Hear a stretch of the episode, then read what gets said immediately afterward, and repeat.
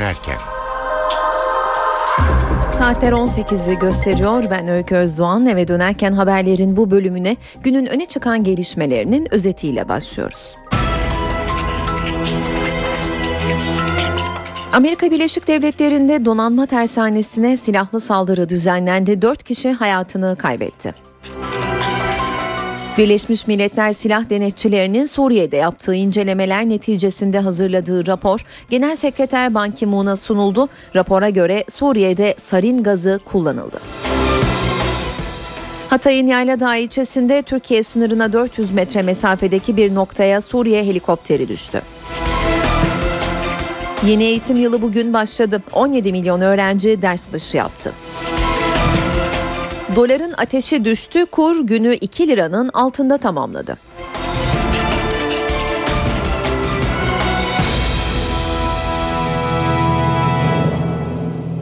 Amerika Birleşik Devletleri'nde donanma tersanesine silahlı saldırı düzenlendi. En az dört kişi hayatını kaybetti. Saldırıda sekiz kişinin yaralandığı da gelen bilgiler arasında. En az üç saldırgan olduğu ve saldırganlardan birinin askeri kıyafetler giydiği belirtiliyor. Saldırganların hala yakalanamadığı yönünde haberler var. Washington polisi tersanenin çevresinde geniş güvenlik önlemleri almış durumda.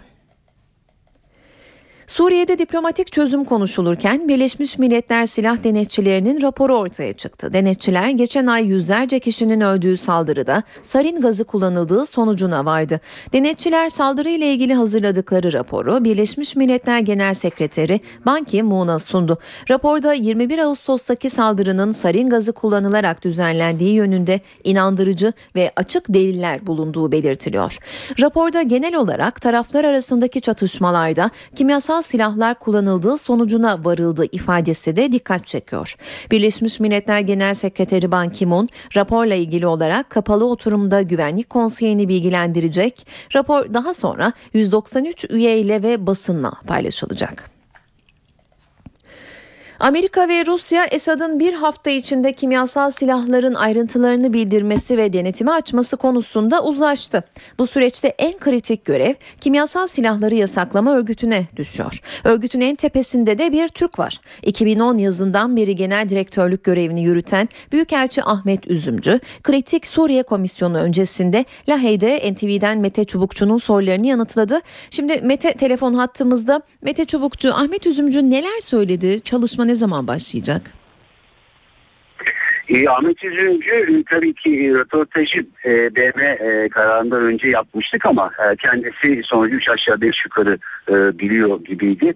E, ve en kısa sürede e, Ahmet Üzümcü e, otuz gün e, içinde, e, daha doğrusu Ekim ayı itibariyle e, demek gerekiyor. Çünkü otuz gün içinde B M'nin e, kabul edilmesi ortaya çıkacak. Ondan sonra e, bu örgüte başvuruda bulunacak ve kendisi aslında örgütün e, denetlemeleri yapmak ve Suriye'ye gitmek için hazır olduğunu e, belirtti. E, Ekim ayında envanterin e, Suriye makamlarından e, gelmesi gerekiyor. Ahmet Üzümcü e, dün e, Dışişleri Bakanı, Suriye Dışişleri Bakanı Vehit Muallim'in e, kendisine e, bir e, mektup e, yazdığını ve anlaşmaya taraf olacaklarını da bildirdiğini bu arada açık, açıkladı.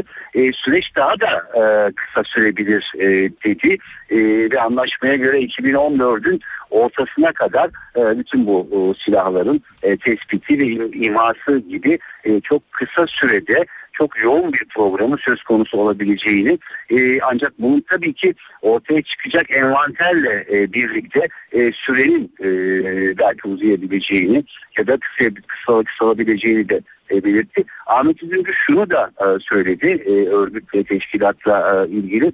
E, daha önceki çalışmalar daha çok Birleşmiş Milletler e, denetiminde ve onların öncülüğünde olmasına e, rağmen bu kez E, kimyasal silahları yasaklama örgütünün inisiyatifi daha fazla e, ele alacağını ve alanda kendilerinin bizzat e, çalışacağını e, sözlerine e, ekledi. E, dolayısıyla e, Suriye süreciyle e, birlikte e, aslında hani çok göze batmayan ama uzun süredir bu işte e, ilgilenen örgütün e, çok daha ön plana e, çıkacağını ve bu süreci e, yürütebilecek kapasitede olduğunu söyledi. Peki, teşekkürler Mete Çubukçu. Mete Çubukçu telefon hattımızdaydı. Kimyasal Silahları Yasaklama Örgütü Genel Direktörü Büyükelçi Ahmet Üzümcü ile yaptığı söyleşiden notları aktardı. N T V Radyo. Sınıflar doldu, öğrenciler sıralardaki yerini aldı. on yedi milyon öğrenci için yeni eğitim öğretim yılı bugün başladı. İlk gün kabinenin önemli isimleri de miniklerin heyecanını paylaştı. Güzel bir duygu, okulumu özledim, okulumu çok seviyorum. Alışmak biraz tabii ki zor olacak, derslere tekrar geri dönmek, tekrar e, ders test çözmek falan ama yine alışacağız. İlk ders Sayın Bakanımız tarafından şu anda çalınıyor. Yeni eğitim öğretim yılının ilk ders zilini Milli Eğitim Bakanı Nabi Avcı çaldı. Bakan Avcı iki bin on üç iki bin on dört eğitim öğretim yılını Etimeskut Cahit Zarifoğlu İlkokulu'nda törenle başlattı. Bağlantılar hocam, bağlantılar eksik oluyor. Eksik mi? Biz, biz sizin gibi iyi öğretmen, yani böyle bu işi bilen öğretmenlerle değil, eskiyorsunuz. Milli Eğitim Bakanı öğrencilere kitap okuyun mesajı verdi. Kitapları yanı başınızdan hiç eksik etmeyin. Okuma, öğrenme arzunuzu, sevginizi, heyecanınızı hiç yitirmeyin. Bu yıl ilk kez Ankara Emniyet Müdürlüğü yetkilileri öğrencilere servis kurallarını temsili olarak gösterdi. O temsile Bakan Avcı da eşlik etti. Camlardan dışarı Camlardan dışarı sarkmayacağım. Araştırmadan yerinden kalkmayacağım. Servise nasıl bineceğinizi, nasıl ineceğinizi biliyor muydunuz? Biliyoruz. Nasıl biniyorsunuz? Ya. Servise e, sırayla biliyoruz. E, kimse birbirini itmiyor. E, binince de e, kurallara uyuyoruz.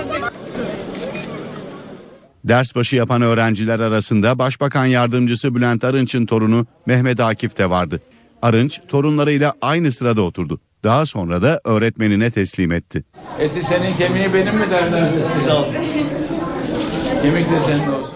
Lise son sınıflara tek ders sınav hakkı tanındı. Milli Eğitim Bakanlığı tek dersten başarısızlığı nedeniyle mezun olamayan lise son sınıf öğrencilerine tek ders sınavına girme hakkı getirdi. Bakan Nabi Avcı okulların açıldığı ilk gün sayıları az da olsa tek ders yüzünden mezun olamayan liselilere müjde verdi. Hangi dersten olursa olsun tek dersten başarısız olduğu için liseden mezun olamayan öğrenciler valiliklerce belirlenecek tarihlerde tek ders sınavına alınacak. İzmir'de eşinin üzerine kaynar su dökerek yaralayan sanık hakkında ağırlaştırılmış müebbet hapis cezası istemiyle dava açıldı. İddianamede karısının üzerine yirmi litre kaynar su dökerek yaralayan Mustafa G'nin yakın akrabayı kasten öldürmeye teşebbüs suçundan yargılanacağı bildirildi. Mustafa G'nin masaj salonunda çalışan karısının geç dönmesi nedeniyle yaşanan tartışmada kıskançlık ve öfkeyle olayı gerçekleştirdiğini savunduğu bildirildi. Sıcak havalar yurdu terk etti. Orman yangınlarıyla mücadele sürüyor. Kocaeli ve Konya'da çıkan yangınlarda altmış hektar orman alanı zarar gördü. Kocaeli'de üç ayrı noktada orman yangını çıktı. Alevler rüzgarın etkisiyle kısa sürede geniş bir alana yayıldı. Yangına orman işçilerinin yanı sıra havadan iki helikopterle müdahale edildi. Bölge halkı da söndürme çalışmalarına destek verdi. Tamam mı? Yangın için hortumları İtfaiyelerine yardımcı olduk işte. Bakıyoruz böyle, biz de yardımcı oluyoruz. Yangın üç saatte kontrol altına alındı. Yaklaşık kırk hektar orman alanı zarar gördü. Yangının farklı noktalarda aynı anda başlaması sabotaj şüphesini güçlendirdi. Aynı saatte Konya'dan da bir orman yangını haberi geldi. Yangın Beyşehir ilçesine bağlı Yunuslar Köyü yakınlarında meşe ağaçlarının yoğun olduğu alanda başladı. Arazözler sarp arazi nedeniyle bölgeye girmekte zorlandı. Çok kötü bir yer, kör bir nokta. Ee, var olan e, kulelerimiz bunu göremiyordu maalesef. E, ihbar aldıktan sonra acilen e, yetişmeye gayret ettik ama yol problemimiz var. Devreye iş makineleri girdi. Yaklaşık beş kilometrelik yol açıldı. Hava kararana kadar alevlere bir helikopter de havadan müdahale etti. yedi saat süren çalışma sonucu gece söndürülebilen yangında yirmi hektar orman alanı kül oldu. Saat on sekiz on altı, ben Öykü Özdoğan. Eve dönerken de günün öne çıkan gelişmelerini aktarmaya devam ediyoruz. Güney Kıbrıs Rum yönetimi Kapalı Maraş bölgesinin kendilerine iadesini talep etti. Bunun üzerine Türk tarafı konuyla ilgili bir çalışma başlattı. N T V'nin ulaştığı plan Maraş'taki Rum mallarının hak sahiplerine verilmesini, yerel idarenin Gazi Mausa Belediyesi'ne, güvenliğin ise Kuzey Kıbrıs Türk Cumhuriyeti Polisi'ne bağlanmasını öngörüyor. Kuzey Kıbrıs Türk Cumhuriyeti Kıbrıs sorununun çözümünde önemli bir yer tutan ve otuz dokuz yıldır kapalı tutulan Maraş bölgesiyle ilgili kapsamlı bir plan hazırladı. Plan, bir dönem Akdeniz'in önemli turizm merkezlerinden olan Maraş'taki Rum mallarının doğrudan hak sahiplerine verilmesini öngörüyor. Bu çerçevede Maraş'ta taşınmaz malları bulunan Rumlar, Kuzey Kıbrıs Türk Cumhuriyeti'nde kurulmuş olan Taşınmaz Mal Komisyonu'na başvurarak kente geri dönebilecekler. Plana adanın güneyinden destek var. Maraş'ta en büyük mal varlığına sahip Rum Lordos Şirketler Grubu Başkanı Konstantinos Lordos, kentin kimin kontrolünde olacağıyla ilgilenmediklerini, kente kendilerine ait malların iadesini istediklerini belirtti. yirmi iki sayfalık plana göre kentin yerel idaresi Gazi Mausa Belediyesi'ne, güvenliği ise Kuzey Kıbrıs Türk Cumhuriyeti Polisi'ne bağlanıyor. Kuzey Kıbrıs Türk Cumhuriyeti Cumhurbaşkanı Derviş Eroğlu'yla planı hazırlayan eski baş müzakereci ve uluslararası hukukçu Kudret Özersay'ın gizlice Maraş'a giderek incelemeler yaptığı ve alternatif Maraş planının geçen yıl nihai şeklini aldığı belirtiliyor. Türk tarafı Maraş'ın kapsamlı bir çözümün parçası olduğunu vurguluyor. Diplomatik gözlemciler uygun koşulların oluşması halinde böyle bir planın uygulanabileceğini belirtiyorlar. Plan, Rum yönetiminin rızasına gerek kalmadan uluslararası hukuka uygun şekilde yürürlüğe konabilme özelliği de taşıyor. Ekonomik kriz içindeki Yunanistan'da hareketli bir haftaya girildi. Hafta dedik çünkü beş gün boyunca kamu sektöründe işten çıkarmaları protesto için gösteri ve grevler düzenlenmesi planlanıyor. İlk gün devlet okullarındaki öğretmenler iş bıraktı. Ayrıntıları N T V Atina muhabiri Stelios Berberakis'ten alacağız. Stelios, sokaklar yine hareketlenebilir mi? Evet Öykü, zaten hareketlendi yani bugünden itibaren. Yaz bitti, tatiller bitti, okullar bugün açılacakken açılıp hemen kapandı çünkü senin de söylediğin gibi devlet okulları da çalışanlar yani öğretmenler beşer günlük grev kararı almış durumdalar. Yani her cuma günü yeniden bir araya gelip bir bir, hafta, bir, bir sonraki hafta için yine beşer günlük grev eylemi yapmaya karar verdiler. Bunların da amacı işte son zamanlarda e, kamu sektöründe ve daha doğrusu devlet sektöründe işten çıkarmaların e, çıkarmalara karşı yapılan e, protesto gösterileri ve öğretmen fazlası, fazlasının da açığa alınmasıyla ilgili ki bunların da sayısı aşağı yukarı on iki ile on üç bin e, öğretmen e, aşağı yukarı açığa alınmış durumda. Bunları protesto etmek için e, böyle bir eyleme girişti öğretmenler. Fakat bunun yanı sıra e, yarın mesela avukatların grevi var. Öğretmenlerin grevi sürerken e, ayrıca hastane doktorları ve hasta bakıcılar da bu greve katılacaklar ve e, Yunan Devlet Memurları Sendikası da e, destek e, vermek amacıyla e, her gün üçer veya dörder saatlik e, e, iş bırakma eylemi gerçek, e, gerçekleştirecekleri gibi İşçi Sendikaları Konfederasyonu'nda yine bunlara destek vermek için onlar da benzeri eylemler yapmayı düşünüyorlar ve bu çerçevede de e, protesto yürüyüşleri de eksik olmayacak. Ancak geçen yıllarda olduğu gibi, hatırlayacağın gibi daha doğrusu Öykü, hı hı. yani bu, acaba bu e, e, haftalar, önümüzdeki haftalarda veya önümüzdeki günlerde bu protesto eylemleri süresinde e, şiddete yönelik herhangi bir eylemler olacak mı olmayacak? Burada herkesi korkutan e, bir manzara. Fakat e, en azından bugünkü eylemlerde böyle bir e, e, sahneye şahit olmadık. Bir not daha düşmek istiyorum e, Öykü müsaadenle. O da Yunan Başbakanı Antonis Samaras yarın günübirliğine Brüksel'e gidecek ve Yunanistan'a mali yardımlarda bulunan özellikle Avrupa Birliği e, Avrupa Birliği ve I M F'nin koştuğu şartları biraz daha yumuşatmasını ve daha fazla bizi sıkıştırmayın mesajını vermeye gidecek. Bakalım bundan da ne kadar sonuç olacak. Çünkü uygulanan sert ekonomik önlemler zaten e, işçi sınıfını ayaklandırmış durumda ve Yunan hükümetinin, koalisyondan oluşan Yunan hükümetinin bir toplumsal patlamadan da e, korktuğunu da söyleyebiliriz Öykü. Peki Stelio, teşekkürler. Ben de teşekkür ederim. Teşekkürler. N T V Atina muhabiri Stelios Berberakis telefon hattımızdaydı. Yunanistan'da işten çıkarmalarla ilgili protesto gösterileri ve grevlerle ilgili son durumu aktardı. N T V Radyo Ekonomiyle devam edeceğiz. Artık her gün bu saatte ekonomi dünyasında olan biteni N T V Ankara İstihbarat Şefi Ahmet Ergen'le konuşacağız. Ahmet, bugün iki önemli veri açıklandı. Biri işsizlik, diğeri bütçeyle ilgiliydi. Rakamları nasıl yorumlamak gerekiyor? Öykü, deyim yerindeyse ekonominin karne günlerindendi bugün. Senin de vurguladığın gibi iki önemli veri açıklandı. Biz işsizlikle başlayalım. Hı hı. Haziran dönemi rakamı açıklandı. Türkiye İstatistik Kurumu'nun açıklamasına göre işsizlik oranı Haziran ayında yüzde sekiz virgül sekiz. Bu ne anlama geliyor sorusunun yanıtına bakarsak, İşsizlikte bu yılın Mayıs ayına göre bir değişiklik yok. Mayıs'ta da yüzde sekiz virgül sekizdi işsizlik oranı. Ancak geçen yılın Haziran ayına göre sıfır virgül sekiz puanlık bir artış var işsizlik oranında. Hem tarım dışı alanda hem de genç nüfusta işsizlik oranları da arttı. Özellikle on beş yirmi dört yaş grubundaki nüfusta işsizlik bir virgül beş puana yakın artarak yüzde on yedi virgül bir oldu. Bunlar işsizlikte ana rakamlara ilişkin temel söylenebilecekler ama e, detaylara baktığımızda Türkiye ekonomisi bir yılda yedi yüz kırk iki bin istihdam yarattı. Yani yedi yüz kırk iki bin kişi son bir yılda yeni iş buldu. Ancak iş gücüne katılım oranı bir puandan fazla arttı aynı dönemde. Bu nedenle kayıtlı işsizlerin sayısında da bir yıllık dönemde iki yüz doksan dokuz bin kişilik bir artış var.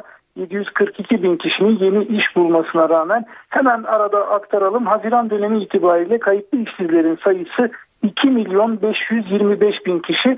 Türkiye kriz sonrası dönemde sözünü ettiğimiz iki bin sekizin sonbahar aylarında başlayan kriz işsizlik oranını en hızlı düşüren ülke oldu. Aynı zamanda istihdamda da rekorlar kırılıyor son birkaç aydır.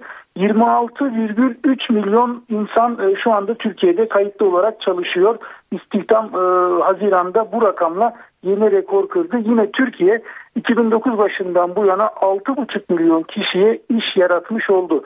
Ekonomi yönetimi istihdam konusunda yeni adımlar da atıyor. Bu başlığı da aktarmamız lazım. Ekonomi Koordinasyon Kurulu bugün Ulusal İstihdam Stratejisi gündemiyle toplanıyor ve hazırlanan Ulusal İstihdam Stratejisi esnek çalışma modellerinin yaygınlaştırılmasını öngörüyor. Taşeron işçilik ve kadınlara doğum izni paketin diğer başlıkları. on altı hafta olan doğum izninin on sekiz ya da yirmi hafta olması öngörülüyor. Bu başlıkta aktaracağımız notlar bu şekilde. Bütçe cephesine geldiğimizde de olumlu gelişmeler var. Mali tatil nedeniyle Temmuz ve Ağustos ayları bütçe uygulama sonuçları bugün birlikte açıklandı. Bütçe Temmuz'da üç yüz on iki milyon lira fazla verdi. Ağustos'ta ise üç virgül bir milyar liralık açık var. Ocak-Ağustos dönemi sekiz aya baktığımızda iki yüz otuz bir milyon lira bütçe fazlası e, oluştu. Geçen yılın aynı döneminde sekiz virgül beş milyar lira bütçe açığı vardı. Bu sonuç yıl sonunda bütçe açığının hedeflenen otuz dört milyar liradan daha düşük olacağına dair önemli ipuçları veriyor. Bu notu aktaralım. Bütçedeki olumlu performansta vergi ve özelleştirme gelirlerinin etkisi büyük. Vergi gelirleri sekiz ayda yüzde on dokuza yakın arttı ve iki yüz on altı milyar lira oldu. İç talepteki toparlanmanın etkisiyle ithalat ve tüketime dayalı olan vergilerdeki güçlü tahsilatta bu tablonun yaratılmasında özellikle etkili. Yine bir başka kalem özelleştirme. sekiz virgül üç milyar liralık özelleştirme geliri sağlandı sekiz ayda. Yıllık hedefse dört milyar liraydı. Yani burada da olumlu bir durum var. Burada olumsuz anlamda dikkat çeken bir nokta iki B arazilerin satışı. on beş Nisan'dan bu yana dokuz yüz milyon liralık tahsilat var iki B arazilerin satışından. Bu yıl için hedef dört virgül sekiz milyar liralık iki B geliriydi. Baktığımızda bunun gerçekleşmeyeceği gibi bir durum görünüyor. Yılın kalan bölümü için Amerikan Merkez Bankası'nın para politikasında yapacağı değişiklikle Orta Doğu'daki siyasi belirsizlikler risk oluşturuyor. Bu da mali disiplinin sürmesinin makro ve finansal istikrarı korumak için oldukça önemli olduğunu gösteriyor Öykü. Ahmet, teşekkürler. N T V Ankara İstihbarat Şefi Ahmet Ergen bugün açıklanan işsizlik ve bütçe rakamlarını yorumladı. Bir hatırlatmada bulunalım. Her gün bu saatte ekonomi dünyasında olan biteni Ahmet Ergen'le konuşacağız. Dolar üç hafta aradan sonra yine iki liranın altına düştü dedik ki bu düşüşte Amerika'dan gelen haber etkili oldu. Farklı ve sert ekonomik politikalar uygulama riski olan Larry Summers adaylıktan çekildiğini açıkladı. Fed başkanlığı için en olası isim olan Janet Yellen görevi Bernanke'den de devralırsa Amerikan Merkez Bankası'nın ilk kadın başkanı olacak. Amerika Birleşik Devletleri Merkez Bankası Fed'de ilk kadın başkan için yol açıldı. En güçlü adaylardan Larry Summers faydası olmadığı gerekçesiyle adaylıktan çekilince Janet Yellen ismi öne çıktı. Anketlerde Fed Başkan Yardımcısı Yellen'ın yüzde yetmiş olasılıkla yeni başkan olması bekleniyor. Yellen eğer göreve gelirse Fed'in ilk kadın başkanı olacak. İsmi geçen diğer adaylarda Fed'in eski başkan yardımcısı Donald Kohn ve eski hazine bakanı Tim Geithner.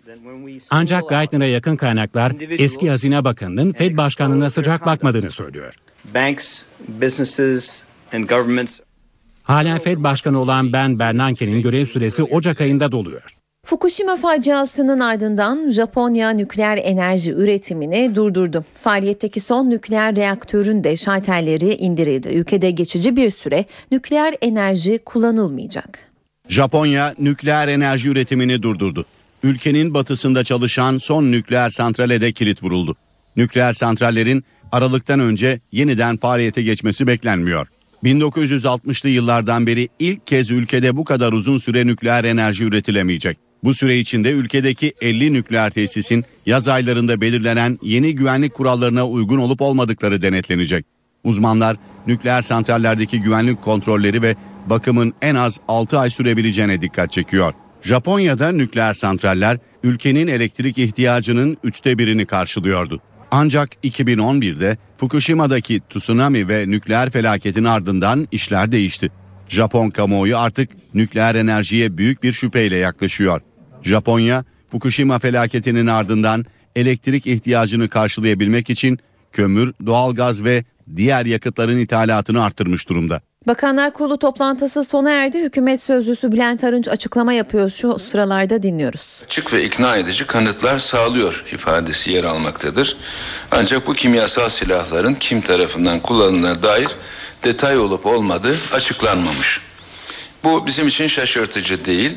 Çünkü biz kimyasal silah kullanıldığını ama bunun rejim tarafından Kasyum bölgesinden Şam'ın banliyösüne çok yakın yerlere atıldığı konusunda gerçek bilgilere sahibiz. Bunlar teyit edilmiş oldu sadece ama ne kadar sonra? Hemen hemen bir ay sonra. Bu bir gecikmeli rapordur. Bu raporlar üzerine ne yapılacağı önemlidir. Bu tartışmalar devam ediyor.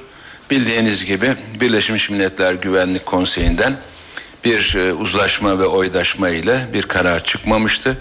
Rusya ve Çin'in veto tehditleri karşısında NATO böyle bir işin içerisine girmeyeceğini, kendisini ilgilendirmediğini, ancak Türkiye herhangi bir müdahaleye maruz kalırsa bir NATO ülkesi olarak onun yanında mutlaka bulunacaklarını ifade etmişlerdi. Bir koalisyon da kurulamamıştı. Son olarak Başkan Obama, Amerika Birleşik Devletleri'nin kırmızı çizgisinin aşıldığını, kimyasal silah kullanıldığını, bu sebeple Esad ve rejimine karşı bir yaptırım uygulanacağını ifade etmişti. Sonradan bazı görüşmeler, anlaşmalar veyahut da bu konu üzerindeki uzlaşmalarla böyle bir müdahale imkanının da ortadan kalktığını, sadece kimyasal silahların miktarının tespit edilmesi, yerlerinin bulunması ve bunların imha edilmesi konusunda Rusya ile bir protokol imzalandığını ifade etmişlerdi. Burada dikkat çeken husus, Birleşmiş Milletler'in yedinci maddesinin de sonunda eğer bu şartlara uyulmazsa uygulanabileceği konusuydu. Türkiye'nin tavrı insani bir tavırdır. Biz Suriye'de yaşanan trajediye kayıtsız kalmadık. Oradan kaçan, hayati tehlike içinde bulunan insanları ülkemize kabul ettik. Ve Suriye'deki rejimin halkına silah doğrultmasını, şiddet kullanmasını hep eleştirdik. Şiddetin, silahın durması, halkın demokratik taleplerinin dikkate alınması, seçimler yapılması, Suriye'nin hem toprak bütünlüğü hem de siyasal bütünlüğünün muhafaza edileceği bir yöntemin ortaya konulmasını arzu etmiştik iki buçuk seneden bu yana. Şu ana kadar bu itirazlarımız, taleplerimiz, ikazlarımız dikkate alınmamıştır. Ancak biraz önce özetlediğim gelinen nokta tatmin edici olmaktan uzaktır. Şunu rahatlıkla söyleyebilirim.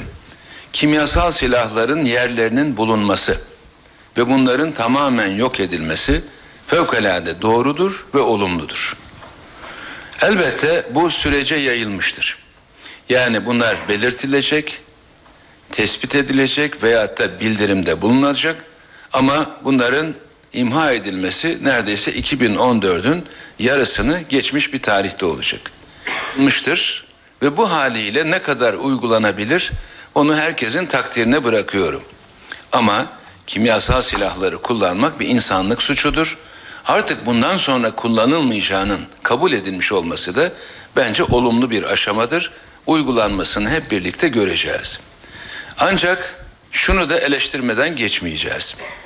Bugüne kadar Suriye içerisinde resmi kayıtlara göre, bunlar Birleşmiş Milletler'in de kayıtlarıdır, Suriye'de bunu hiçbir zaman inkar etmedi, yüz yirmi bin civarında insan ölmüştür, hayatını kaybetmiştir. Bunlar çocuktur, kadındır, gençlerdir, köylülerdir, çiftçilerdir, siyasetçi kişilerdir. Bunların hiçbirisi kimyasal silahla ölmemişti. yirmi bir Ağustos'taki Guta kimyasal silah saldırısına kadar yüz on bin kişi konvansiyonel silahlarla öldürüldü. Konvansiyonel silahlar bugün hala Esad ve yandaşlarının elindedir. Dolayısıyla onlar insan öldürmeye devam edecekler anladığımız kadarıyla. Çünkü sadece kimyasal silah kullanımına ilişkin bir anlaşmanın söz konusu olduğunu görüyoruz. Bugüne kadar öldürülenlere ne yapalım canım ölmeselerdi diyecek noktada olduklarını bazılarını maalesef üzülerek görüyoruz. Bugüne kadar üç yüzden fazla balistik füze kullanmıştır Esad ve yan. Balistik füzeler hala ellerindedir. Sıkatlarla çok önemli yerler vurulmuştur. Bunlar camilerdir, evlerdir, büyük tesislerdir, türbelerdir. Bütün bunlarla ölenleri bir kenara koyarak sadece bundan sonra hatta Guta'da ölenleri de bir kenara koymak suretiyle ölenler öldü, kalanlar bizimdir. Bundan sonra sadece kimyasal silah kullanılmasın demek hangi vicdana sığar? Hangi uluslararası hukuk bunu kabul eder? Doğrusu bunu anlamakta zorlanıyoruz. Zannediyorum insanlık vicdanı da bunu anlamakta zorlanacaktır. Bugüne kadar yapılanlardan bu sistemi hiçbir zaman sorgulamamak, ellerindeki bütün silahların muhafaza edilmesini sağlamak. Unutmayın beş yüz bini sadece Türkiye'de olmak üzere iki milyondan fazla Suriyeli kendi topraklarını terk etti. Vatanından uzaklara gitti. beş milyon Suriyeli Suriye içerisinde yer değiştirdi. Bugün şehirlerin bazıları içinde bir tek insanın bile oturamayacağı noktadadır. Peki bu yapılan katliamın, bu işlerin bir sorumlusu olmayacak mıdır? Bunların hesabını birileri sormayacak ve birileri de vermeyecek midir? Yani üzülerek şunu ifade ediyorum. Yıllardan beri siyaset yapan kişiler olarak belki dış politika bizim tercihli birincilik anımacımız değil, alanımız değil daha doğrusu. Ama yaşanan olaylar bizi isyan noktasına getiriyor. Ölen yüz binlerce insanı, on binlerce insanı, binlerce insanı onlar öldü. Onları hesaba dahil etmeyelim. Esad da yerinde kalsın. Bundan sonra yalnız kimyasal silah ne kadarsa elinde bize versin. Peki yarısını mı verecek? Dörtte birini mi verecek? Tamamının bu olup olmadığını nereden bileceğiz? Ve konvansiyonel silahlar kullanılmaya devam edecek mi? Bu soruların cevabı A B D ve Rusya'nın vardığı anlaşmanın içerisinde mevcut değil. Bütün bu kamuoyu karşısında veyahut da bu ülkelere karşı Türkiye'nin söyleyecek sözü şimdi söylediğim sözlerden ibarettir. Biz bize düşeni yapacağız. Elbette büyük devletler olduğunu iddia edenlerin de başta Birleşmiş Milletler Güvenlik Konseyi olmak üzere bu yaşanan trajedi karşısındaki feryadını insanlığın beklediğini düşünüyoruz. Yoksa bunların üzerine bir karanlığı örtmek, bundan sonra sadece kimyasal silah kullanılmaz noktasına gelmek, Esad'ı ödüllendirmek anlamına gelir. Buna sebep olanlar bunun sonuçlarını da insanlık önünde mutlaka katlanacaklar. Bir de bayan arkadaşımız olsun, size tekrar geleyim. Ercan'ın sırasını bitirelim bakalım. Buyurun. Aysun Torun, Habertürk Televizyonu. Efendim e, bu hafta İmralı'ya ziyaretler gerçekleşti. Dün B D P'liler gitti ve oradan İmralı'dan bir mesaj da getirdiler. Format değişerek diyalog müzakereye dönüşmeli mesajı. Siz bu mesajı nasıl yorumluyorsunuz? Bu mesaj bundan sonraki süreçte çözüm sürecine bir etkisi olur mu sizce? Teşekkür ederim. Bu mesajı hiç yorumlamadım. Yorumlamak da istemiyorum. Yorumlayacak kişiler başkalarıdır. Onlara sorarsınız. Başka bir soru var mı? Hanımefendi siz buyurun. Efendim eğitimle ilgili e, konuştuğunuzdan, Bakanlar evet. Kurulu'nun gündeme gelenden bahsettiniz. Bu sırada da B D P'nin de bir boykot çağrısı oldu. Siz bunu değerlendirdiniz mi Bakanlar Kurulu toplantısında ve demokratikleşme paketiyle ilgili, e, demokratikleşme paketinde ana dille eğitimle ilgili bir adım söz konusu olabilir mi? Bir de takvim nasıl işleyecek? Sayın Başbakan ne zaman açıklayacak demokratikleşme paketini? Değerli arkadaşlar, evet milli eğitimle ilgili konular görüşülürken bu da görüşüldü. Arkadaşımız isabetli olarak sordular. Bu B D P'nin ve bağlantılı olduğu örgütün ilk boykotu değil. Geçtiğimiz yıllarda da buna benzer okullara gitmemek ve bazı konuları protesto etmek yönünde bir boykot kararı aldıklarını biliyoruz. Ama e, sevinerek söylemeliyim. Şehirlere ait önümde bilgiler var, dokümanlar var. Sadece iki ilimizde biraz yoğun boykot yaşandı. Diğer illerimizde onların beklediği şekilde değil, yüzde üçlerle yüzde beşler arasında ilk güne ait bir boykot rakamları var. Ben halkımızın bu konudaki duyarlılığını candan tebrik ediyorum. Bu kadar iki ilimizdeki birinci güne yoğun göre yoğun sayılabilecek iştiraksizlik, yani boykota taraftar olmak, onlar zannediyorum birkaç gün içerisinde normale dönecek, avdet edecek konulardır. Bugün bazı valilerimizin belki münferiden yaptıkları açıklamaları da takip etmişsinizdir. Mesela ben Şırnak valimizin açıklamasını biliyorum. Orada da boykotun bu işi teşvik edenler tarafından sevinilecek bir noktada olmadığını ifade ettiler. Öncelikle şunu söylemeliyim, siyasetçileri kendime muhatap alarak genç yavrularımızı, dimağları eğitimden uzaklaştırmak çok uygun olmayan bir davranış. En basitinden böyle söyleyeyim. Bu güzel yavrularımızı çirkin siyasetlere alet etmek artık hiç kimsenin başvuracağı bir yol olmamalı. Çocuklarımız okumalı, öğretmenleriyle birlikte okullarında iyi bir eğitim almalı. Onlar eğitim her şeyin başıdır. Okuyan, eğitim alan, bu şekilde toplumla ilişki kuranlar her zaman daha iyi olacaklardır. Onlara okullara nefretle bakmalarını, iştirak etmemeleri konusunda baskı ve tehditte bulunmalarını hiçbir hukuk kabul etmez. Ben teşekkür ediyorum ki siyasetçilerin açıklaması da bu konuda çok olumludur. Yani boykotun çok yanlış olduğunu, lüzumsuz olduğunu, hiçbir şey ifade etmediğini, çocuklarımızın ve gençlerimizin günlük siyasete alet edilmemesi gerektiği yönündeki açıklamalarını takdirle karşılıyorum. Bomba ellerinde patlamıştır. Bir ölçüde onu söyleyebilirim. Çok iddia ettikleri boykota sadece iki ilimizin bazı ilçelerinde iştirak yüksek olmuştur. Ama Türkiye seksen bir ildir ve yetmiş altı milyondur. on altı milyon çocuğumuzun içerisindeki birkaç bin kişinin boykota katılmış olması onların amaçlarına ulaşamadığını gösteriyor. En azından yarından itibaren bu anlamsız boykot kararından vazgeçmeleri ve çocuklarımızı okullarıyla buluşturmaları gerekir diye düşünüyorum.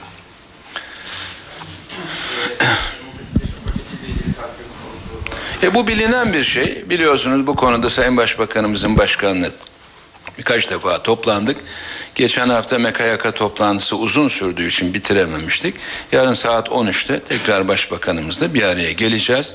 Genel merkezimizde bir toplantı yapacağız ve umarım bittiği takdirde Sayın Başbakanımız yerini, gününü, saatini kendisi belirlemek suretiyle, belki de bir basın toplantısıyla genel olarak bir açıklama yapacak.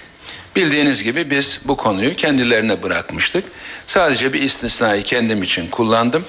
İslamofobi konferansı İstanbul'da toplanmıştı. Güzel bir toplantı oldu. Yurt dışından da katılım çok yüksekti. Orada özellikle akil insanların raporlarında yer alan, Avrupa Birliği ilerleme raporlarında yer alan, Avrupa İnsan Hakları Sözleşmesi'nde de yer alan bir hususu hükümetimizin bu paket içerisinde gerçekleştireceğini ifade ettim. O da nefret söylemi, ırkçılık, İslamofobi ve ayrımcılık üzerinde, yani bir insanın dili, dini, ırkı, rengi, felsefi inancı, yaşam biçimi konularında bir suçun işlenmesi o amaçla yapılıyorsa cezasını yarı miktarda, belki biraz daha fazla bazı maddelere göre artıracağız. Yani nefret suçunu ceza kanunumuzun on iki maddesi içerisine yerleştirmiş bulunuyoruz. Sayın Başbakanımız detaylarını açıklar. Ama ben o konferansın yapısına uygun olduğu için bunu önceden ifade etmiş oldum. Ve iyi ki yapmışım, çünkü konferansa katılanlar Türkiye'yi bu konuda takdir ettiklerini, böyle bir e, Türk Ceza Kanunu'nda gelişme olmasını insan hakları bakımından çok başarılı bulduklarını ifade ettiler. Siz konuştunuz. Arkadakiler, buyurun. Mehmet Ali Berber Sabah Gazetesi. Efendim, sizin toplantınızın devam ettiği sıralarda Suriye sınırında bir uçak düştü. Ee, bu konuyla ilgili size detaylı bilgi geldi mi? Bizimle paylaşabilir misiniz? Bu konuda bir açıklama yapılmadı mı? Takip ettiğiniz kadarıyla yapılmadı. Öyle mi? Ben de öyle biliyorum yani. Evet. O zaman şöyle bir açıklama yapayım arzu ederseniz. Suriye'ye ait bir adet M İ on yedi helikopteri bugün saat on dört yirmide Hatay Yayladağ Güvetçi bölgesinde iki kilometre Türkiye'de hudut ihlalinde bulunmuş. Hava savunma unsurları tarafından sürekli ikaz edilmiş. İhlalin devam etmesi üzerine Malatya'dan havalanan uçaklarımız tarafından saat on dört yirmi beşte füzeyle vurulması sonucu helikopterin Suriye topraklarına düştüğü tespit edilmiştir. Şu ana kadar mürettebatla ilgili herhangi bir bilgiye ulaşamadık. Çünkü Suriye tarafına helikopter düştü. Sınır hattımızda yirmi dört saat esasına göre hava keşif unsurlarımız uçuş yapmaktadır. Bildiğiniz gibi uçağımız düşürüldükten sonra da özellikle Akçakale, Viranşehir bölgesine sürekli karşı taraftan taciz ateşleri yapıldığı için angajman kurallarımız değiştirilmiş ve yeni bir uygulama başlamıştı. Dolayısıyla bu açıklamanın ne anlama geldiğini herhalde herkes biliyor. Son soru, buyurun. Efendim, siz son dakikayı verdiniz ama ben başka bir soru sorayım müsaadenizle. Hasan Bozkurt, Habertürk gazetesi. Suriye'de e, savaşan radikal grupların e, insan öldürürken çekilen görüntülerin uluslararası medyada bugünlerde, tam da bugünlerde yayınlanmasını anlamlı buluyor musunuz? E, bu görüntüler Suriye muhalefetinin haklı davasına zarar veriyor mu? Şimdi soruyu böyle sormamanız lazım. Bence şöyle, affedersiniz yani. Ben çünkü İslamofobi konferansında yaptığım toplantıda belki ismini koymadan bu konuyu şöyle açıklamıştım. Yani insanlığa karşı işlenen, masum insanları öldürme amacı güden, kim tarafından yapılırsa yapılsın, kime karşı yapılırsa yapılsın bir terördür. Ve bunu yapan insanların dini, inancı ne olursa olsun onlar sadece birer canidir. Siz e, bu görüntülerin ne şekilde algılandığını veya ne şekilde yorumlanacağını bana soruyorsunuz. Bu görüntüler eğer gerçekse bunu işleyenler birer katilden farksızdır. Dolayısıyla ismi ne olursa olsun savaş anında bile insanların başlarının kesilmesi, bir başka şekilde işkence edilerek hayatlarına son verilmesi kesinlikle onaylanamaz. Adı ne olursa olsun. Adı ne kadar İslam'ı çağrıştırırsa çağrıştırsın veya Hristiyanlığa ait herhangi bir değeri içerirse içersin. Dinler bu işten masumdur. Hiçbir din, hiçbir insanın hayatına bilerek son vermeyi hiçbir zaman kabul etmez. Dinlerin genel yapısı içerisinde, konseptinde terör kesinlikle barınamaz. Teröristin dini farklı olabilir, o kendi suçudur. Ama bu görüntüler gerçekten kan donduran, dehşete düşüren görüntüler doğru ise, çünkü internet dünyasında bunların ne şekilde oluşturulduğunu, ne şekilde çoğaltıldığını, işin içerisine hangi efektlerin konulabileceğini tahmin etmek zor değil. Ama varsayım olarak doğru kabul ediyorsak, bunları birer gerçek olarak kabul ediyorsak, bunları kimin yaptığı, Şebbihan'ın mı yaptığı, Özgür Suriye ordusunun mu yaptığı, bir başkasının mı yaptığı, Esad'ın askerleri tarafından işlendiği hiç önemli değil. Böylesine bir vahşeti hiçbir zaman kabul edemeyiz. Buyurun. Metin Arslan, Bugün Gazetesi. Efendim, dershaneler e, mevzunu konuştuğunuzu söylediniz. E, bu konuda işte alınmış bir karar var mı? İkinci sorum da... Dershane deyince... Evet. Ne güzel, hemen hatırladınız. Sağ olun. E, Türkiye'nin merak ettiği bir konu, o yüzden soruyorum. Bunu Sayın Bakan açıkladı, biliyorsunuz. Meselesidir dedi. Bu dönem dershane yasağıyla ilgili bir konu, yani bugünden itibaren bu eğitim öğretim dönemi için söz konusu olmadığını yasal düzenleme yapılırsa önümüzdeki dönemden itibaren geçerli olabileceğini söyledi. Bu sözünün üzerine yeni bir cümle kurmadı Sayın Bakanımız. Müsterih olabilirsiniz. Evet. Hadi bakalım. İkinci sorum efendim. İkincisi ee, mi vardı? Evet. E, Peki. Özür dileyerek soruyorum. E, hafta içerisinde Türkiye'nin AİHM karnesiyle ilgili bir rakam açıklandı. Ne karnesi? AİHM. AİHM'e yapılan e, temel evet. hak ve özgürlüklerin evet. ihlali başvuruları.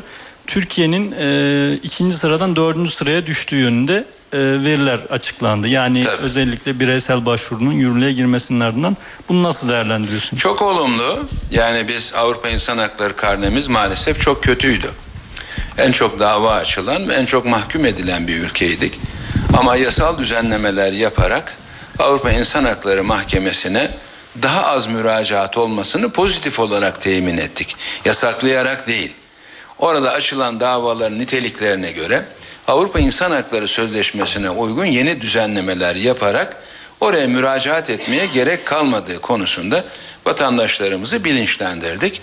Bu güzel bir şeydir. Umarım Rusya, İtalya ve diğer ülkelerin arkasına düştüğümüze göre bu birinci olmak çok kötü bir şey. Ama biz ne kadar gerilersek bu konuda o kadar pozitif anlamda memnun olacağız. Adalet Bakanlığımız bu konular üzerinde sürekli çalışıyor. Esasen hemen hemen ikinci, üçüncü, dördüncü yargı paketlerinin konusu, büyük konusu, büyük ekseriyeti Avrupa İnsan Hakları Mahkemesi'ndeki davalarımızın niteliği ve boşu boşuna insanımızı mağdur ederek bu yollara gidişimizdi. Tek tek madde olarak söylerim ama yeri burası değil. Yaptığımız pozitif düzenlemeler artık yurttaşlarımızın Avrupa İnsan Hakları Mahkemesi'ne gitmesine gerek bırakmadı. Lami Hanım sorun yoksa bitireyim ben. Peki. Tamam mı arkadaşlar? Teşekkür ediyorum. Hayırlı akşamlar. Bakanlar Kurulu toplantısı sona erdi. Eve dönerkenin başında aktarmıştık. Hükümet sözcüsü Bülent Arınç bir açıklama yaptı. Suriye başlığı, çözüm süreci ve okullardaki boykot çağrısı ile ilgili gazetecilerin sorularını yanıtladı ve e, yeni bir açıklama yaptı. Türkiye değişen angajman kuralları çerçevesinde Suriye'ye ait bir helikopteri düşürdü. E, Bülent Arınç'ın yaptığı açıklama doğrultusunda bu bilgiyi aktardı.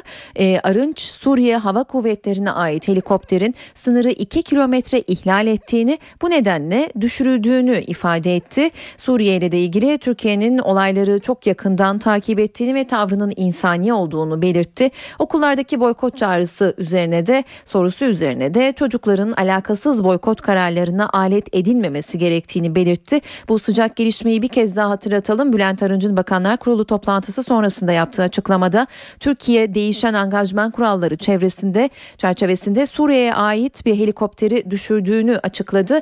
Saat on dokuz, ben Öykü Özdoğan. Eve dönerken de günün öne çıkan gelişmeleriyle yeniden karşınızdayız. Türkiye değişen angajman kuralları çerçevesinde Suriye'ye ait bir helikopteri düşürdü. Açıklama Bakanlar Kurulu toplantısı sonrası Başbakan Yardımcısı Bülent Arınç'tan geldi.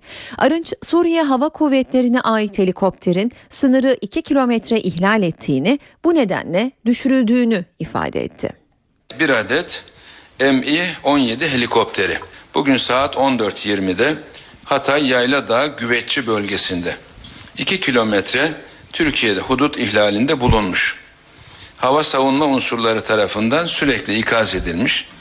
İhlalin devam etmesi üzerine Malatya'dan havalanan uçaklarımız tarafından saat on dört yirmi beşte füzeyle vurulması sonucu helikopterin Suriye topraklarına düştüğü tespit edilmiştir. Şu ana kadar mürettebatla ilgili herhangi bir bilgiye ulaşamadık. Çünkü Suriye tarafına helikopter düştü.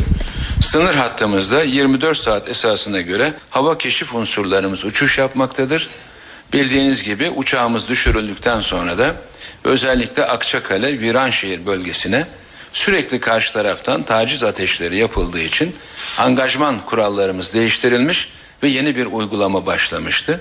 Dolayısıyla bu açıklamanın ne anlama geldiğini herhalde herkes biliyor. Şimdi başkente gideceğiz. Telefon hattımızda N T V Diplomasi muhabiri Deniz Kilislioğlu var. Deniz, angajman kuralları gerekçe gösterilip helikopter düşürüldü. Bu kuralların ne ifade ettiğini, nasıl işletildiğini ve bunun olası etkilerini dinleyelim senden. Evet, şimdi angajman kuralları yirmi üç Haziran'da düşürülen Türk jetinin düşürülmesinin ardından Başbakan Erdoğan açıklamıştı.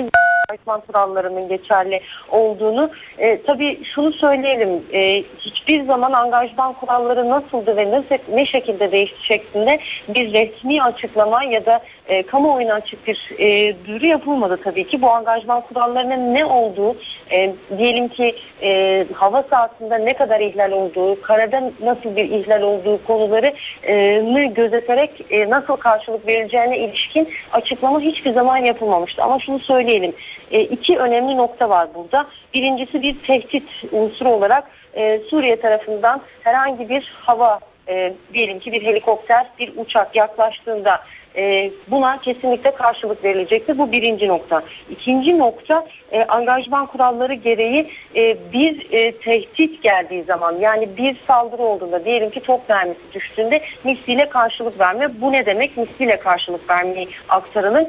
Diyelim ki bir top düştü, bir top mermisi düştü, iki top mermisiyle karşılık vermek. Ama bu angajman kurallarının nasıl ve ne şekilde olduğunu aslında Türkiye'de çok az sayıda insan biliyor. E, dolayısıyla net bir şey söylemiyoruz ama genel çerçeve, genel mantık bu. Dolayısıyla burada bir sınır ihlali yapıldığını görüyoruz. İki kilometrelik bir sınır ihlalinden bahsetti Başbakan Yardımcısı Bülent Arınç ve buna karşılık verildiğini söyledi. Malatya'dan kalkan uçakların e, Suriye helikopterini düşürdüğünü söyledi.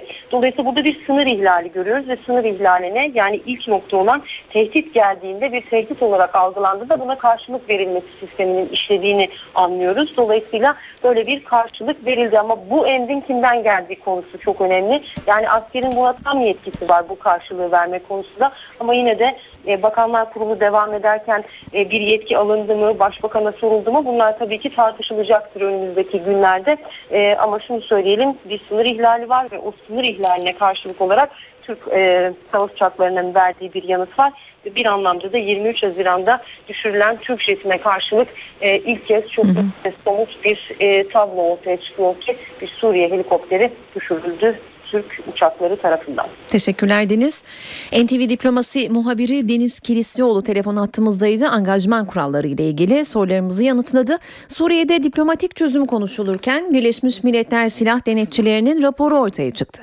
Denetçiler geçen ay yüzlerce kişinin öldüğü saldırıda sarin gazı kullanıldığı sonucuna vardı. Denetçiler saldırı ile ilgili hazırlıkları hazırladıkları raporu Birleşmiş Milletler Genel Sekreteri Ban Ki-Moon'a sundu. Raporda yirmi bir Ağustos'taki saldırı saldırının sarin gazı kullanılarak düzenlendiği yönünde inandırıcı ve açık deliller bulunduğu belirtiliyor. Raporda genel olarak taraflar arasındaki çatışmalarda kimyasal silahlar kullanıldığı sonucuna varıldığı ifadesi de dikkat çekiyor. Birleşmiş Milletler Genel Sekreteri Ban Ki-moon raporla ilgili olarak kapalı oturumda Güvenlik Konseyi'ni bilgilendirecek. Rapor daha sonra yüz doksan üç üyeyle ve basında paylaşılacak. Suriye'deki savaşsız çözüm formülüne Cumhurbaşkanı Abdullah Gül de Ankara'dan bir mesajla destek verdi. Gül bununla birlikte esas sorunun çözümü için güçlü bir politik kararlılığın olması gerektiğini vurguladı. Bin ton civarında kimyasal silah olduğu söyleniyor. Bunların Suriye'den tamamen temizlenmesine en çok biz seviniriz. Onun için bunu desteklemek lazım ve tabii ki destekliyoruz da. Bu işin bir safhası ama bir de işin ikinci safhası var.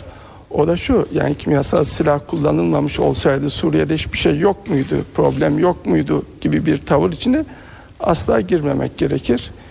Bir taraftan kimyasal silahların kesin kes tamamen Suriye'den çıkartılacak şekilde gayet ciddi, gayet kararlı bir çalışma yapılırken diğer taraftan da şüphesiz ki esas daha büyük sorunun çözümü içinde çok güçlü bir politik e, kararlılığın olması şarttır. Olup bitenlerden en çok etkilenen biz olduğumuz için şüphesiz ki bizi çok ciddi bir şekilde Güvenlik Konseyi'nin dinlemesi gerekir. Amerika Birleşik Devletleri'nden silahlı saldırı haberi geldi. Washington'da donanma üssüne yönelik saldırıda sekiz kişinin öldüğü yönünde haberler geliyor. Saldırıda sekiz kişinin yaralandığı da gelen bilgiler arasında. Saldırgan vurularak öldürüldü. Washington polisi askeri üssün çevresinde geniş güvenlik önlemleri alındı. Bölgedeki altı okul da kapatıldı.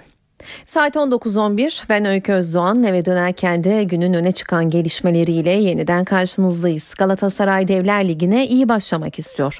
Sarı Kırmızılı ekip UEFA Şampiyonlar Ligi B grubundaki ilk maçında yarın akşam Real Madrid'i ağırlayacak. Bu zorlu karşılaşma öncesinde Galatasaray Teknik Direktörü kameralar karşısına geçti ve şanslarını değerlendirdi. Terim grubun zorlu olmasına rağmen şansları olduğunu belirtti. Burada daha beş tane maç oynayacağız yarınki maçtan sonra. Yani yarınki maçta olacak tabii ki kazanç veya beraberlik muhakkak ileriye tesir edecektir. Ama kayıpta da ben bu gruptan çıkamadım diyemezsiniz. Şansınız devam ediyor. Aradaki en önemli fark bu. Dünyanın en iyi futbolcularından bir tanesi Ronaldo. Biri Messi ise biri de Ronaldo. Yani birini birinden ayırt etmeyecek yıldızlar var. Yeni alınan ee, Bale... Hakeza, e, Di Maria'sından benzemasına yani e, Sergio Ramos'tan efendim e, kaleci Casillas'a kadar yani bir sürü sayabiliriz. E, Real Madrid. E, ama biz de diyoruz ki Ali Sami'nin arenada istiyoruz biz yani e, başarı istiyoruz. Her şeye rağmen herkese kafa tutabiliriz diyoruz. E, Muhakkak rakamlar önemlidir ama önemli olmadığı zamanlar da vardır. Yürek de bunun yanında önemlidir. İstemek de önemlidir diyoruz. Bunu da aşağı yukarı çok uzun yıllar gösterdiğimiz inancındayız. Galatasaray futbol takımı taraftarıyla Ali Sami Yen arenada eğer buluşursa ki buluşuyor.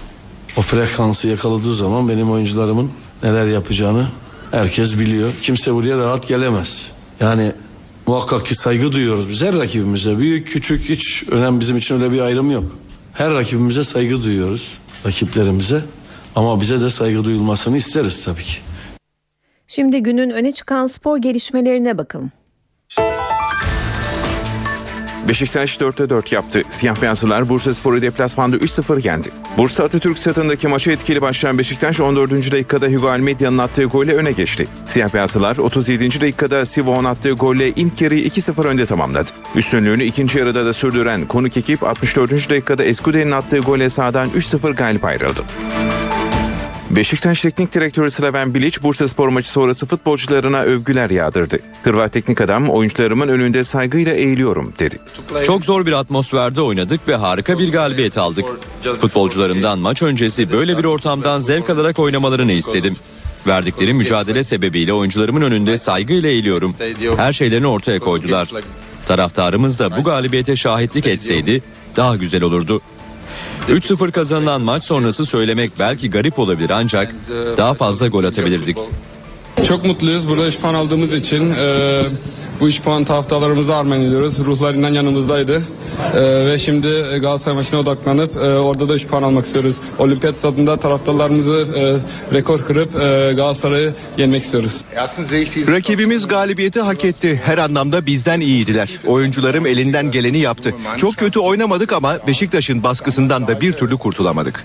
Bu futbol kesinlikle bizim gerçek potansiyelimizi yansıtmıyor. Daha iyi yerlere gelmek için mücadelemizi sürdüreceğiz. altı hafta sonra takım net şeklini alacaktır. Beşiktaş Bursa'da kazandı ama Oğuzhan Özyakup'u kaybetti. Bursaspor maçının ikinci yarısına sakatlanan genç yıldız yaklaşık iki ay sahalardan uzak kalacak. Siyah beyazlı ekibin genç yıldızı Oğuzhan karşılaşmanın altmış beşinci dakikasında adalesinden sakatlandı. Topsuz alanda sakatlık geçiren Oğuzhan acı içinde yerde kaldı. Genç yıldız yerini Necip Uysal'a bıraktı. Oğuzhan'ın durumu yapılan kontrollerden sonra netleşti. Çekilen M R'ında Oğuzhan'ın sağ arka adalesini üçüncü dereceden yırtık tespit edildi. yirmi bir yaşındaki orta saha oyuncusu yaklaşık iki ay takımdan ayrı kalacak. Bursaspor Beşiktaş maçına ilgi büyüktü. Yeşil beyazlı taraftarlar tribünleri tamamen doldurdu. Beşiktaş kafilesi için yoğun güvenlik önlemleri alındı. Bursaspor Beşiktaş karşılaşmasına yeşil beyazlı taraftarlar büyük ilgi gösterdi. Erken saatlerden itibaren stat çevresinde toplanan taraftarlar yeşil beyazlı futbolcuları taşıyan otobüsün önünü keserek takımları lehine tezahüratlar yaptı. Yeşil beyazlı futbol severler takım otobüsüne stat girişine kadar eşlik etti. Bursa Atatürk Stadı'nın tribünleri de tamamen dolarken Beşiktaş taraftarı ise karşılaşmayı statta izleyemedi. Öte yandan Bursa polisi Beşiktaş futbol takımı için geniş güvenlik önlemleri aldı. Siyah beyazlıları taşıyan otobüse çok sayıda polis eşlik etti. Beşiktaş otobüsünün geçtiği güzergahlarda belli aralıklarla polisler bekledi. Beşiktaş'ta izinli olan Kerim Fıra'yla sakatlıkları bulunan İbrahim Toraman, İsmail Köybaşı, Filip Holosko, Uğur Boral ve Veli Kavlağ'ın yanı sıra Gökhan Süzen ile Sezer Öztürk kadroda yer almadı. Teknik direktör Slaven Bilić yeni transfer Ramon'a ilk on birde şans verirken yabancı oyuncu kontenjanı nedeniyle Enneramo, Dentinho ve Pedro Franco'yu on sekiz kişilik maç kadrosuna almadı. Bursaspor'da sakatlı olan Belushi forma giyemezken Galatasaray'dan transfer edilen Kazım Kazım yedek kulübesinde bekledi. Kazım ikinci yarıda sahadaki yerini aldı. Spor Toto Süper Lig'in dördüncü haftası bir maç dışında tamamlandı. Tamamlanan maçlarda alınan sonuçlar şöyle: Galatasaray bir, Medikal Park Antalyaspor bir, Kayseri Erciyespor bir, Akhisar Belediyespor sıfır, Gaziantepspor iki, Çaykur Rizespor beş, Trabzonspor bir, Kardemir Karabükspor sıfır, Gençler Birliği bir, Kayserispor bir, Sivasspor üç, Eskişehirspor iki, Bursaspor sıfır, Beşiktaş üç ve Elazığspor iki, Torku Konyaspor sıfır. Spor Toto Süper Lig'in dördüncü haftası bu akşam İstanbul'da oynanacak maçla kapanacak. Fenerbahçe Kasımpaşa'ya konuk olacak. Saat yirmide başlayacak mücadele öncesi iki takımla ilgili son bilgileri N T V Spor muhabiri Erbatur Ergen'i konaktarıyor. Dördüncü haftanın kapanış maçında Kasımpaşa ile Fenerbahçe karşı karşıya gelecek. Karşılaşma öncesi Musa Sow'un Fenerbahçe'de bir kez daha kadroda olmadığını hatırlatalım. Tıpkı Sivasspor maçında olduğu gibi teknik direktör Ersun Yanal Sow'u bir kez daha kadro dışı bıraktı. Tabii ki altı artı sıfır artı dört kuralına takıldı Sow ama idmanlardaki ve maçlardaki performanslarının arkadaşlarının altı altında kalması rakamlar bazında Sow'u kadronun dışına itti diyebiliriz. E, diğer cephede Kasımpaşa'da ise Şota Arveladze yeni bir oluşum içinde. Yıldız oyuncular transfer edildi ve üst sıralar hedefleniyor. Bambaşka bir Kasımpaşa var aslında diyebiliriz. Onlar da Avrupa kupalarını hedefliyorlar. Bu karşılaşmada da açık bir futbol oynayacaklarını teknik direktör Şota dile getirdi. Bu akşam iki takımın da açık oynayacağını düşünürsek keyifli bir doksan dakika bizleri bekliyor saat sekizde akşam diyebiliriz. İsterseniz bu karşılaşma öncesi muhtemel on bir de ben bir hemen sizlere kısaca sayayım. Fenerbahçe kalede Volkan Demirel'le başlayacak. Savunmada sahada Gökhan Gönül oynayacak.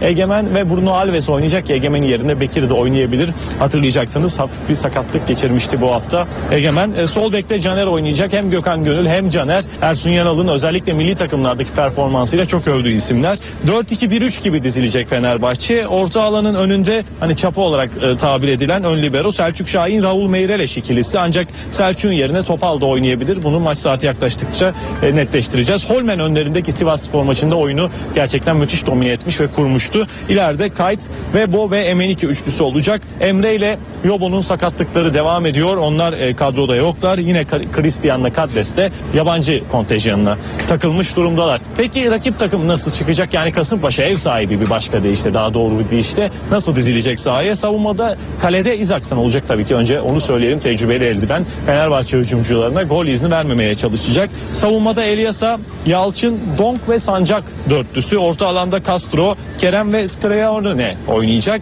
İleride Babel, Malki ve Adem Büyük oynayacak. Özer'in bir sakatlığı olduğunda belirtelim. Bir de istatistik verelim. Bu iki takımın yirmi birinci maçı olacak. Geride kalan yirmi maçta Fenerbahçe'nin on beş, Kasımpaşa'nın üç e, galibiyeti var. iki de beraberlik alındı karşılaşmalarda. Fenerbahçe'nin kırk altı golüne Kasımpaşa on yedi golle karşılık verdi. Geliş Gelişmeler oldukça biz burada Kasımpaşa'da Recep Tayyip Erdoğan stadının önünden bildirmeye devam edeceğiz. Galatasaray sağlık ekibinden Selçuk İnan müjdesi geldi. Milli takımda sakatlanan yıldız oyuncunun Şampiyonlar Ligi'ndeki Real Madrid maçına forma giyebileceği açıklandı. Semih Kaya'nın durumu ise belirsizliğini koruyor. Süper Lig'de istediği sonuçları alamayan Galatasaray'da sakat oyunculardan gelen iyi haberler teknik heyetin yüzünü güldürdü. Romanya maçında sakatlanan ve üç hafta sahalardan uzak kalması beklenen Selçuk İnan tedaviye olumlu yanıt verdi. Yıldız futbolcu teknik direktör Fatih Terim'in şans vermesi durumunda Real Madrid karşılaşmasında takımdaki yerini alabilecek. Hafif sakatlıkları bulunan Gökhan Zan, Snyder ve Melo'nun da Real Madrid mücadelesinde sahada olabilecekleri, ağrıları süren Hamit Altıntop'un ise karşılaşmada oynayamayacağı açıklandı. Antalyaspor maçının ikinci yarısında sakatlanan Semih Kaya'nın durumu ise belirsizliğini koruyor. Semih'in oynayıp oynamayacağı maç saatinde belli olacak. Bu arada karşılaşmayı İngiltere Futbol Federasyonu'ndan Mark Clattenburg yönetecek. Galatasaraylı futbolcular Real Madrid maçına kilitlendi. Galatasaray T V'ye konuşan Drogba, Çeçu ve Buruma İspanyol devini yenecek güçte olduklarını ifade ederek taraftara destek çağrısı yaptı. Bu arada Galatasaray'ın rakibi Real Madrid İstanbul'a geldi. Galatasaraylı futbolcular Real Madrid maçı öncesinde iddialı. Galatasaray televizyonuna konuşan Drogba, Çeçu ve Buruma kendilerini zor bir maçın beklediğini ancak taraftar desteğiyle Real Madrid'i yenecek güçte olduklarını söyledi. Sezona iyi başlayamadıklarını ifade eden Drogba buna karşın Devler Ligi havasının farklı olduğunu ifade ederek üç haftadır istediğimiz sonuçları alamıyoruz. İyi bir hazırlık dönemini geride bıraktık.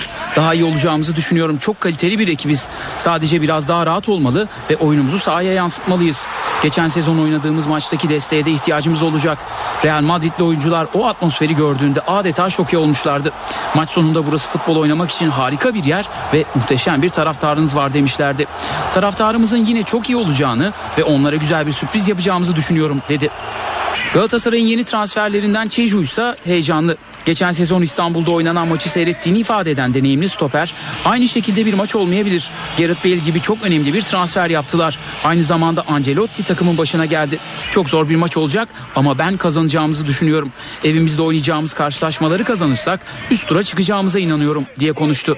Galatasaray'ın genç Portekizlisi Bruma ise Şampiyonlar Ligi'nde Real Madrid'e karşı oynayacak olmanın kendisini gururlandırdığını söyledi. Bruma, bir hayalimi gerçekleştireceğim.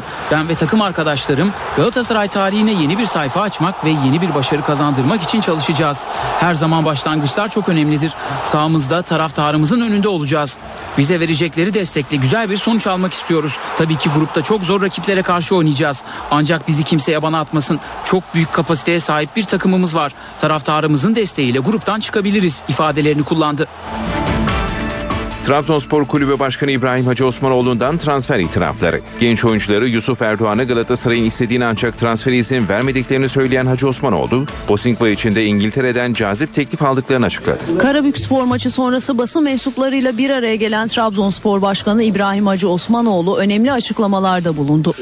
Karabükspor karşısındaki performansıyla dikkat çeken genç oyuncu Yusuf Erdoğan'dan övgüyle bahseden Hacı Osmanoğlu, "Yusuf bizim için çok değerli bir oyuncu. Fatih Terim onu istedi ancak vermedik. Sonrasında Galatasaray on milyon euroya sol açık aldı" dedi. Kulübün transfer politikasına da değinen Başkan Hacı Osmanoğlu, "İlk on birin dışında kalacak yabancı oyuncunun takımda olmasının bir anlamı yok.